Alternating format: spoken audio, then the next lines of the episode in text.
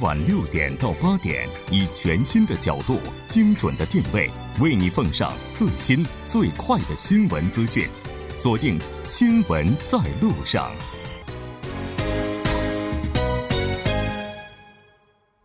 好的，欢迎回来，了解最新热点焦点。锁定调频一零点三，《新闻在路上》。稍后是广告时间，广告过后马上回来。好的，欢迎回来，回到我们今天新闻放大镜的第二部分，继续和来自中央日报社的王哲以及泰康乐律师事务所的黄萍萍法律顾问一起来讨论世界难民日这一话题。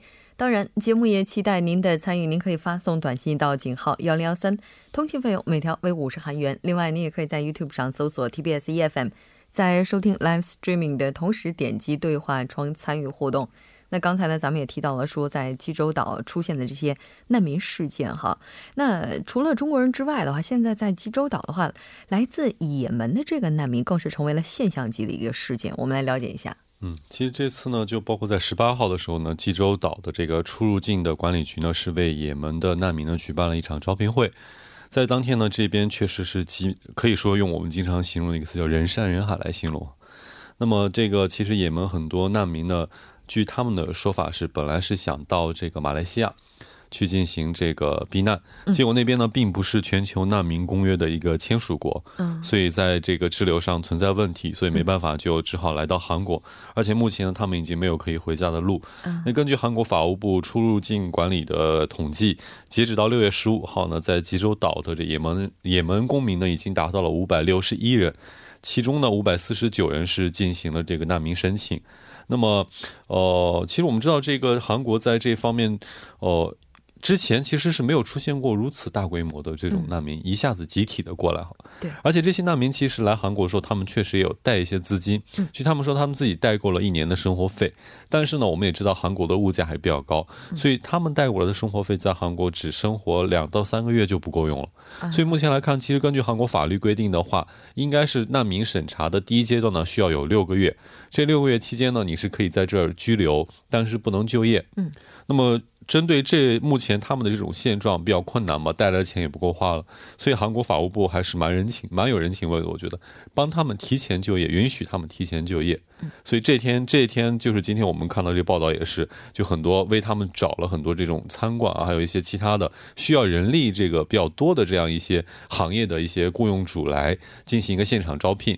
所以这一天呢，也是当天也是确实吸引了很多的这个也也门的这个群呃难民过来进行这个。报名还在现场进行一些咨询哈，嗯，哦，不过可能目前我觉得他们在采访的时候有提到过的最重要的一点就是什么？他们觉得离开了家园，包括目前生活困难也都还可以忍受，但是其实有一点就是大家的这种厌恶的这种眼神，其实有点让他们有点难受，对，因为毕竟包括肤色也不一样，语言也不一样，社会生活的环境也不一样，肯定还是会受到一些异样的眼光，嗯，所以这可能是目前他们也受到的比较大的困难之一吧，对。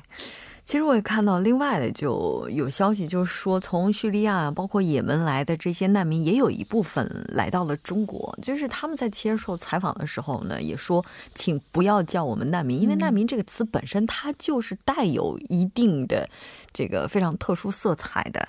那现在的话，韩国法务部刚才王哲也提到了，说在就业方面的话是给了他们一些通融哈，但其实解决难民问题它是离不开国际救援的，无论是联合国还是其他的一些相关的这个成员国，都是本着人道主义精神设立了一些相关的机构。那这些机构一般都是怎么运营的呢？而这些难民们他们主要能够得到哪些方面的一些帮助呢？嗯，其实说到机构的话，最主要的我们知道，联合国它就有一个联合国的难民事务高级专员公署哈。难民事务高级官员公署呢，其实是这个那联合国的一个难民组织，它受这个联合国的委托指导和协调，在世界范围内呢保护难民、解决难民问题的这么一个国际的组织。嗯，他们的这个主要是目的是保护难民的权利和健康，特别在他们的努力下呢，确保。这每个人能够有权利在另一个国家寻求避难，找到安全的避难场所，和之后他们如果愿意自愿回国的时候，可以提供帮助，帮他们返回国家。那除了帮助他们返回国家或者在其他国家定居之外呢，他们还寻求能够永久性的解决他们问题的困境的一些方法哈。嗯，他们其实也有很多方式，比如说促进各国政府遵守有关难民公约的这个呃一些行为的一些准则，监管他们执行。因为我们知道，其实接受难民啊，对于这个接受国来说是一个很大的难题。对。因为你这牵扯到一个是资金，再一个是社会的一些问题。当然，大家有可能签了约，但是在执行上呢，可能并不会太积极。那么，联合国的难民公署呢，就会帮助执行这个监管执行。除此之外，他们还可以帮助这个难民返回家园，在庇护地呢也建立难民所，或者在第三国重新的安置哈。所以我觉得这个他们在特别是在一些居住啊、饮用水、卫生、医疗保健方面的一些这些帮助措施还是非常必要的。因为难民通常来说，他居住的地方都会比较简陋，特别是在夏天或者一些呃气候环境不太好的时候，容易对身体健康和卫生产生一些影响。所以这些呢，也都在这个联合国难民的这个事务高级专员办事处的这个管职责范围之内。是的，没错。你像这个欧洲之前的话，这个德国的话，应该说对难民也是敞开过大门的。但是后来随着国内他们自己在经济上压力不堪重负，也是逐渐的缩小。包括这个德国总理默克尔，他在连任的时候也是因为难民问题曾经遭遇过困境的。你像这个英国的话，他现在的话应该说也是这个在有针对性的去筛选一部分自己需要的难民人才。对，其实说到欧洲各国，他拒绝难民是有很多原因的哈。其实我们知道，难民首先有很多难民是因为宗教原因逃离的。这其中，在欧洲这个宗教比较盛行或者宗教这个比较强盛的国家，呃，这个地区来讲，本身它这些地方。固有的宗教跟难民过来的这些宗教又可能会产生一些冲突，这是第一个原因。第二原因呢，社会原因。我们知道，其实之前在包括不管是德国还是法国，都发生过因为难民呃带来的一些可能社会上的安全或者其他的治安的问题。那除此之外，还有这个外交问题。东欧各局、东欧各国一般采取这个外交上的无我主义哈，尽管他们很多加入这个欧盟，但在欧盟之内呢，他们采取无我状态，基本上其实说白了就是不愿意承担责任。就是大家是一个集体，那为什么我要来单独承担这个难民？可能会存在一个推诿。就比如说之前意大利是支持各国分摊难民，对，但是其他的国家就反对，所以这个也是吵得不可开交。那最最后的一个原因，最重要的一个原因就是经济原因了。各国在经济上其实还是比较担忧，特别是现在我们知道全球经济都不景气嘛，欧洲也不好过，所以这些也是他们拒绝。特别是大多数的东欧国家都拒绝难民的一个原因之一，是，其中还包括恐袭问题，也可能是大家拒绝的一个潜在的担忧吧。我们知道，黄顾问现在是在做一个研究难民问题的研究，就是利用区块链等等这些新技术来改善难民机构运营模式的，能不能给大家来介绍一下呢？嗯，好的，其实。就刚才提到的那个欧洲难民问题的话呢，是在一五年的时候，欧洲爆发了难民危机之后呢，欧洲的难民欧盟委员会就实施了新的难民政策。那难民政策里面就包括。难民在所在国接受语言培训，然后递交申请后参加劳动自食其力，并且享有医疗社会保险。但是这些都涉及到一个根本性的问题，就是难民的身份如何确定，以及难民的家属问题，他是否有前科、有犯罪情况，这些都会隐藏、隐隐的给。接受国带来隐患和风险，那么区块链就可以解决这样的问题。因为一旦如果难民他的所有的信息上了区块链之后呢，他第一不可篡改，第二是具有透明性，第三是永久的不可被删除。那也就是说，每个难民他都有属于自己的一整套信息，并且这个信息是在不断的更新、不断的增加的。那有了这些信息之后，他可以去银行办理卡，也可以参加社会的那个劳动。工作，然后呢，享受医保，并且呢，他也可以向这个接受国证明自己的清白、无犯罪记录，像这些的话，都是可以解决实际的难民的这个。忧患就是安全问题和风险问题。那事实上，现在有几家区块链公司呢，已经把区块链技术用到了叙利亚的难民危机当中。比如说，给难民创建临时身份，这个身份呢可以验证他的亲属关系，并且附有一张比特币的 Visa 卡。那这张卡呢，虽然没有太普及，但是呢，在难民营附近可以有接受这张卡的商店。然后呢，还有一个就是在呃难民现在联合国这。边的世界粮食计划署，它也在约旦启动了一个区块链方面的计划。那这样的一个计划就是向叙利亚的难民发放代金券，让他们在当地的杂货店去购物。然后呢，世界就粮食计划署把区块链放到这个生物识别技术当中。那生物识别就是用虹膜识别的技术，让就是举个例子，你到超市去买东西，然后。就你的眼睛的虹膜拍张照，然后以后每次就是刷你的这个眼睛，就知道是你本人。通过这样一种呃虹膜的技术，把它放到区块链上，那这个人他的身份就被就被确认下来了。对的，然后呢？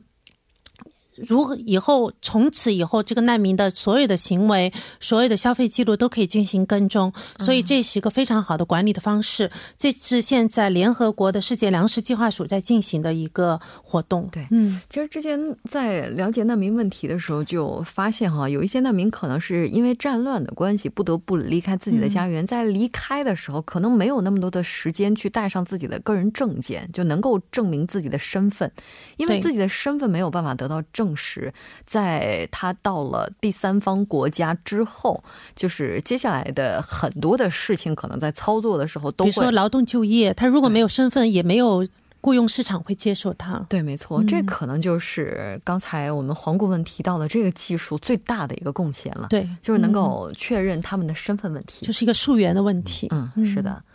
那王哲有补充吗？哦，其实我觉得这个未来的科技肯定会帮助我们解决难民问题，但我觉得其实对于难民问题来说，我们可能说作为我们自己一个平常人来说，最应该做的有几点哈。第一个就是说，我觉得不要首先不要总是难民难民的叫，我觉得这本身其实就是一种对对方的不尊重，谁也不会喜欢自己老是被别人叫难民难民难民。嗯，那可能也希望，特别是有一些来自这个跟我们肤色、语言。或者文化不同地区的这种民众的话，大家也不要以太异样的眼光去比较特殊的对待。我觉得这本身可能对他们来说是一个很好的帮助。第二点呢，就是如果你周边有这样的朋友，你可以，我觉得能尽自己的所能，让他尽快的融入到这个社会，帮他，哪怕教他几句韩国语啊，或者给他一些关于韩国一些文化的一些帮助啊。呃，我觉得这些呢，帮助他们尽快融入这个社会，既是他们本身的诉求，也是其实对我们在这个社会中生活的一员的非常有必要的一件事情。因为他们融入到这里了，对于我们也是好事儿，双方都是好事儿。对，我觉得这两点其实应该是最重要的。是的。对于难民来讲的话，可能没有人希望自己的故土是一个永远都到不了的远方、回不去的地方。那他既然已经来到了这个地方，那从人道主义的角度来讲，我们也希望大家能够做好自己应该做的事情。当然，最重要的是，其实我觉得就是不要差别对待吧。这件事情应该是最难的，但是也是最重要的。好的，非常感谢今天两位嘉宾做客直播间，带来今天的这期节目。我们下期再见。谢谢大家。谢谢。稍后来关注一下这一时段的路况、交通以及天气信息。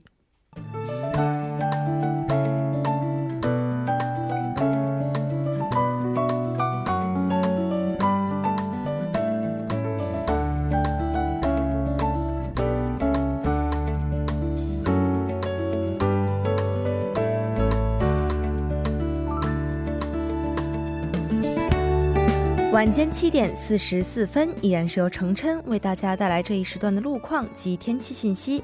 继续来关注晚高峰时段的实时路况。首先是在江边北路九里方向，元小大桥至东湖大桥、圣水大桥至青潭大桥、奥林匹克大桥至九里世界。以上三条路段呢，目前都是由于晚高峰行驶车辆的增多而交通停滞。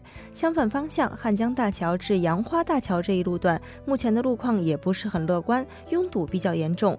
继续下来，不久之前发生在嘉阳大桥五车道上的追尾事故呢，已经得到了及时的处理。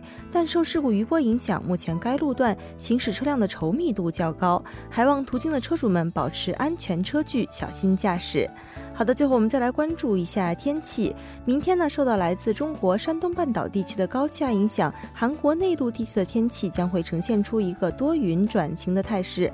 那么首尔市未来二十四小时的天气预报是这样的：今天夜间至明天凌晨多云转晴，最低气温十八度；明天白天晴转多云，最高气温二十八度。好的，以上就是今天这一时段的天气与路况信息，我们明天见。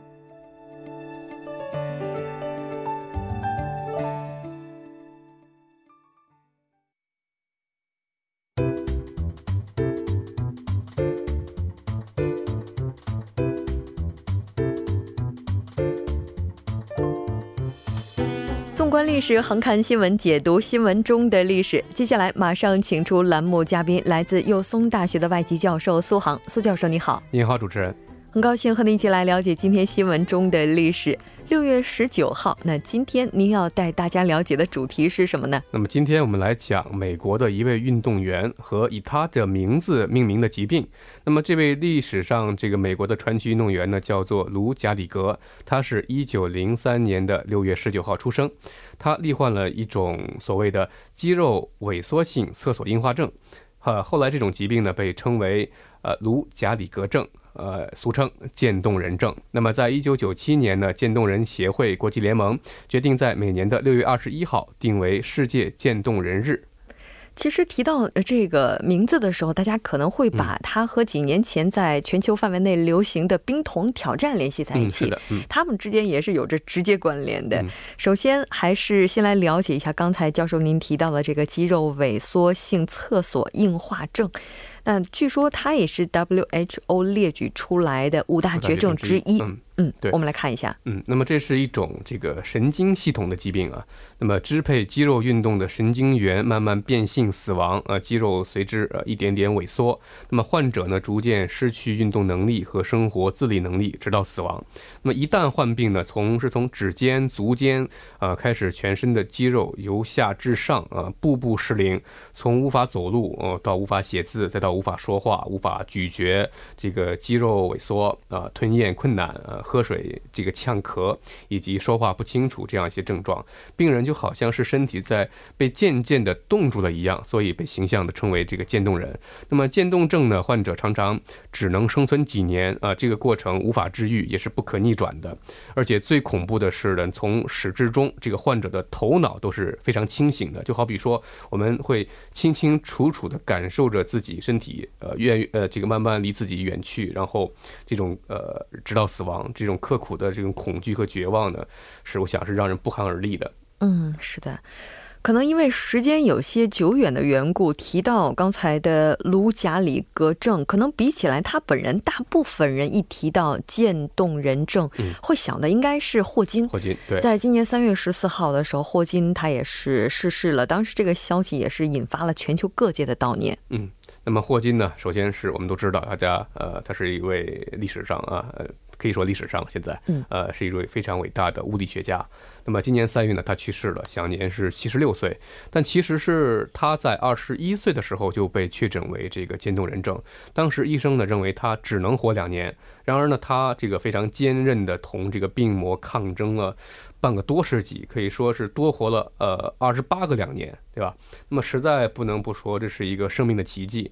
那么由于他这个享誉全世界的知名度啊，所以他的传奇让更多的人了解到这个病症啊。那么他的光辉呃展现的生命的顽强呢，也给所有的渐冻人呢带来了鼓舞和希望。嗯。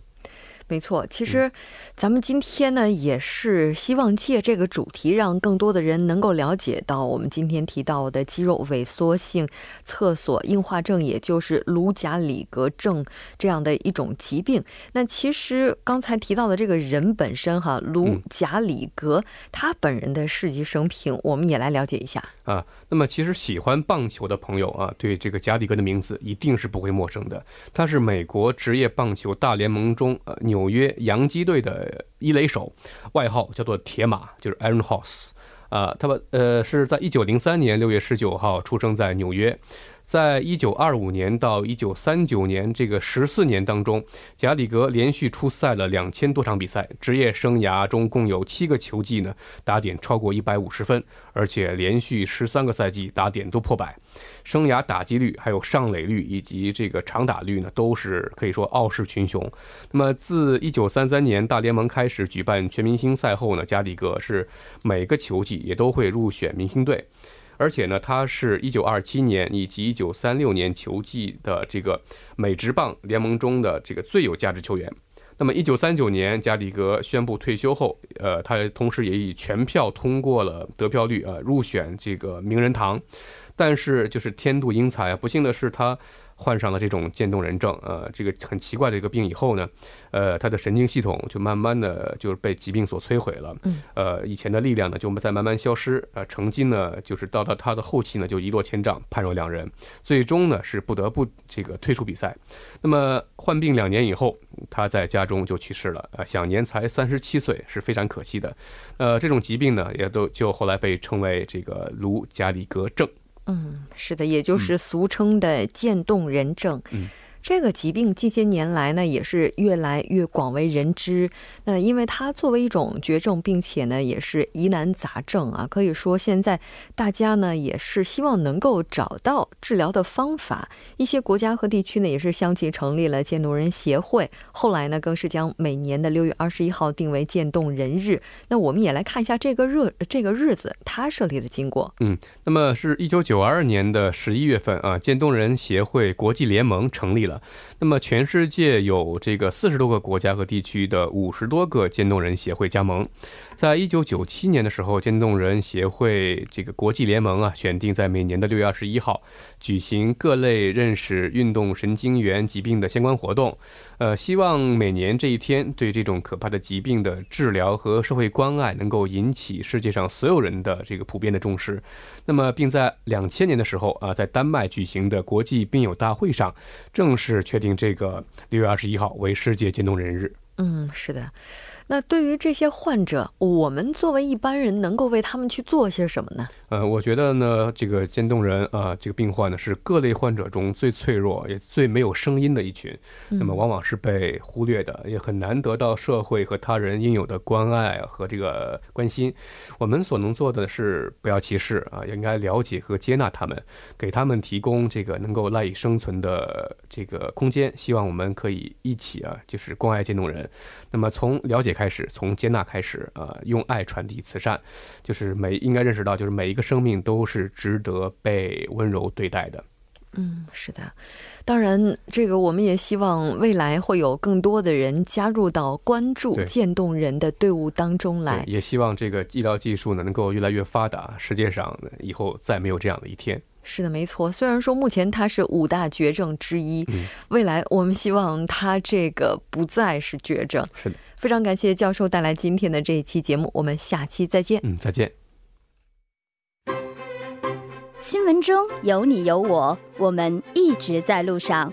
您的参与，我们的动力。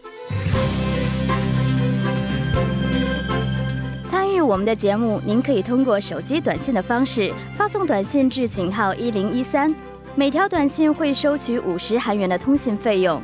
你也可以登录我们的官网三 w 点 tbs 点 c o 点 kr 收听更多广播回放。